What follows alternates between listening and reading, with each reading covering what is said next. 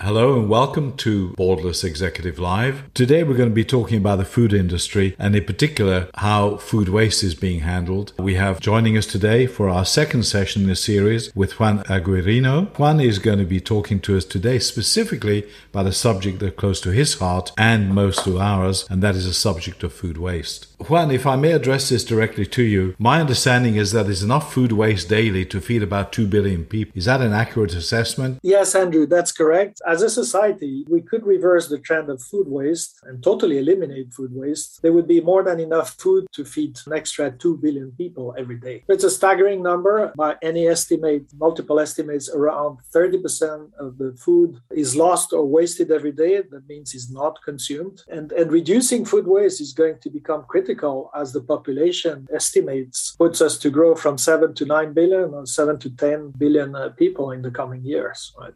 Yeah, we, so, so, we have uh, enough food actually to feed that growing population. Theoretically, yes. And if you also imagine all the inputs, the resources which are associated to food waste, the land use, fertilizers, the water, the energy, the work of the farmers, and the economic loss associated with food loss and waste is huge. It's 936 billion a year. That is the cost to the economy globally, a trillion.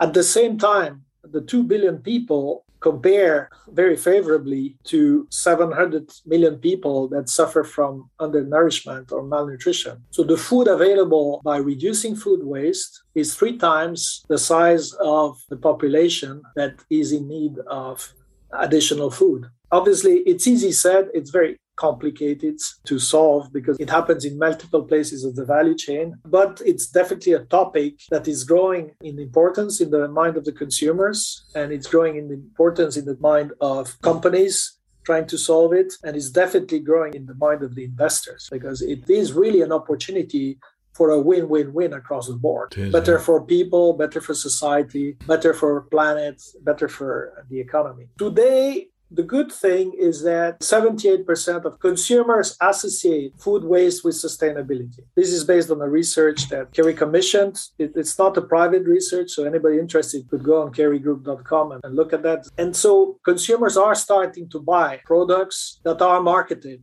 as a more sustainable product, circular product that reduces food waste. And they're willing to pay extra. 44% are willing to pay extra for food beverage products devoted to solving food waste. So this is an excellent news because it's not anymore a nice to have. It's obviously a must have for the planet, but it's a must have also for consumers. We can really say, look, sustainability is a cost for us. You, you did mention in our earlier conversations there are, there are a couple of key categories which are the biggest culprits, if I can put it like that, in terms of waste. One you were saying was the bakery industry, and the second you said was the meat industry. Bakery is pretty high volume stuff, right? We eat uh, bread and everything every day uh, whereas meat has the highest value. And are the questions, how do you see these questions being addressed? From a category perspective. Yeah, let me talk to the categories. Maybe a, a few comments of first for context. So, where food waste comes from in the supply chain. And we can then talk about the two categories. So, food losses happen mostly at the production,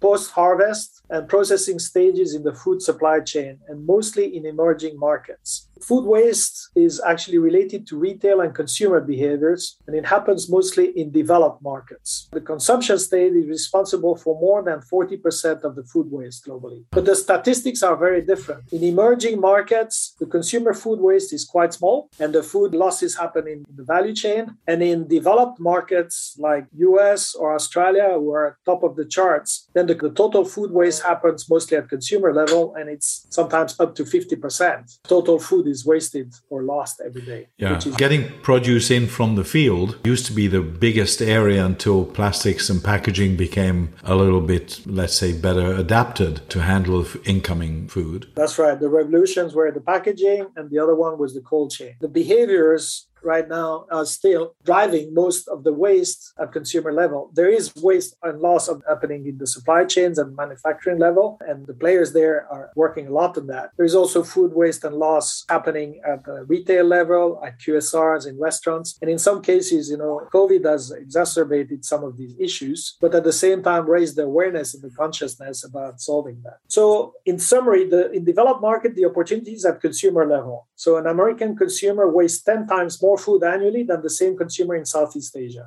But there's a massive difference there. But studies show that half of that food waste could be prevented or reduced by extra shelf life days. That's the first point of where we can start looking at solutions. In emerging markets, most food loss occurs early in the supply chain before food reaches the retailer. But again, many sources of these food loss can be directly addressed by preservation solutions as well. So let's go back to the categories and your question. So bakery is the highest processed food waste category in volume, and meat is the highest food waste category in value and also in environmental footprint. So some statistics interesting. One quarter of consumers do not finish their bread before it goes off, so which translates to approximately 32 million loaves of bread going toward waste globally each day. And so there are technologies to extend shelf life with clean label solutions. We're not talking chemicals here, nasty chemicals, but just natural, clean based solutions, which can extend the shelf life of bread by 75%. But it's not yet universally used. And are these, um, we're talking about stuff that is economically viable, of course, right? Totally economically viable, but needs to be involved in, integrated in the formulation of broad-based bakery wow. products. And in doing that, if you add extra shelf life, you minimize food waste. And if you calculate the environmental cost of wasting one loaf of bread is half a kilo of CO2 per loaf of bread. And it's 568 liters of water. So you multiply these 32 million loaves of bread every day by this footprint, and it gives you, we're talking about not only reducing economic costs, but having a massive environmental impact, Indeed. positive one in, in doing that. Now, yep. in meat, it gets even more interesting because meat is already the number one consumer concern for food safety. But now consumers are realizing the impact of food waste in meat. So 20% of meat goes to waste every day. And it's by far the most in carbon intensive category. So every kilo of meat, we talk about beef, produces end to end 60 kilos of CO2. So if you can save one kilo of meat loss, you save 60 kilos of CO2 and 14,000 liters of water. This is an incredible number, Juan. So that 20% of meat waste could theoretically feed 80 million people. So Andrew, I think the mathematics speak by themselves. It's yes. more the question about the solutions. Indeed, let's spend a minute or two on that too, then, Juan. We talked about the best thing to do is principles of circular economy is reduce, reuse, right? Let's talk about yeah. reuse first. I think the key here is preservation solutions that need to do four things. They need to make sure the food is safe to consume, because food safety is the first thing. The second criteria it needs to meet is maximize the shelf life, but do that in a way that is acceptable to consumers and doesn't create another problem. So there are a number of historically chemical type preservatives that create health issues, which are now being phased out. And we don't need to go through the list. It's a long list of things which are being replaced and reformulated by so called clean label solutions. What are clean Indeed. label solutions? They are solutions which are based more natural ingredients, fermentation, metabolites, enzymes, organic acids, etc., etc. So there's a broad range of products that can replace chemical preservatives. And the idea is to maximize the food safety and maximize the shelf life. At the same time, you are trying to minimize the packaging. It's a holistic situation here. Obviously, if you shrink wrap every food in plastic, yes, it lasts longer, but you create a, another side effect, which is too much plastic. Right? Which is recycling the plastic, of course, or and so plastic. Can you recycle the plastic? Can we use the plastic, or can you minimize this, the plastic? The outcome of all of that is to minimize food waste. The big impact that you're trying to drive is food waste minimization, as we talked. So that's where the industry is working in optimizing that equation under of maximization of safety and shelf life, minimizing plastic and food waste. Not an easy equation, but there's a lot of progress being made in that area. And you can see more and more brands launching products that have extra shelf life, less packaging, and more food waste minimizing claims. And these, these products are growing fast faster than the rest of the industry. Of course, you do see also some efforts that are too narrow in their concept, where, for example, minimizing use of plastics just leads to more food waste. Well meaning solutions that are actually having a reverse effect. That's a great comment, Andrew. And, and that's why this needs to be looked holistically at the total sustainability impact rather than looking at just one of the inputs, because what looks like a good solution might be suboptimal in the big context. Absolutely. So that's why at the beginning I talked about circular economy. You need to look at this end to end and look at the total life cycle of the product and what are you really re- reducing and where do you reduce the most. And so, and then you also need to look at the different alternatives in the packaging because different substrates have different type of okay. life cycle assessment. I'll just talk maybe on the second part. We talked about reducing and, enhancing shelf life is probably one of the best solutions. The other one is reusing. If you can't reduce the waste, can you reuse it? And mostly I'll talk about industrial options or manufacturing options.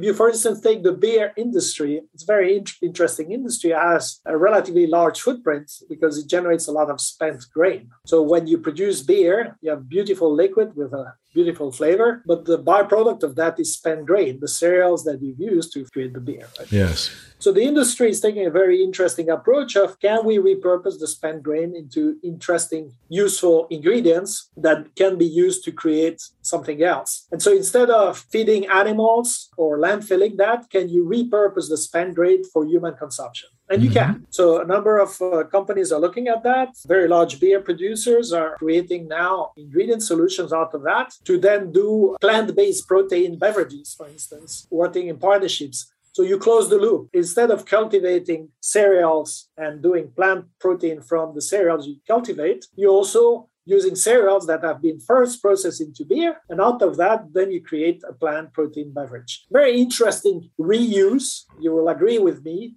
yeah. of, of a waste stream, which is very significant. And so again, that's a model where you you use the in the principles of circular economy, you reduce food waste, and you create societal value, consumer value, because these beverages are full of proteins and nutrients, etc. Yeah. And you create economic value for the company that creates that business model. Indeed.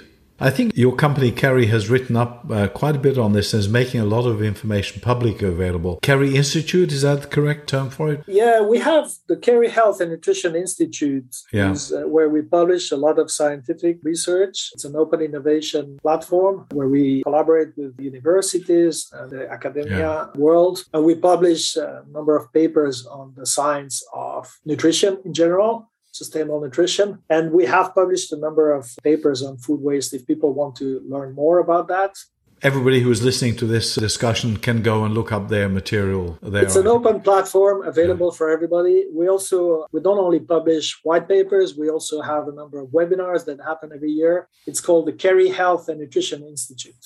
Well, let's let's uh, suggest that people with further interest in this topic can certainly go and look some more stuff up there. We have another session coming up though in the next uh, week or two, Juan as well. Uh, next time we're going to cover this transition that's taking place in how people perceive food and the way the industry perceives food is going from food to nutrition and then ultimately to the impact on health. We're going to take a look at that particular chain in our next discussion and how we go about increasing human health as a consequence of the food intake and achieving achieving all of these sustainability issues. That's our next session, Juan. I'm hoping you're going to continue to accept my invitations. It's always a pleasure to have your knowledge and experience to share with all of our listeners and our viewers. Thank you so much for joining me again today. The pleasure is mine. This was fun. Thank you very much, Andrew. And I look forward to our next session.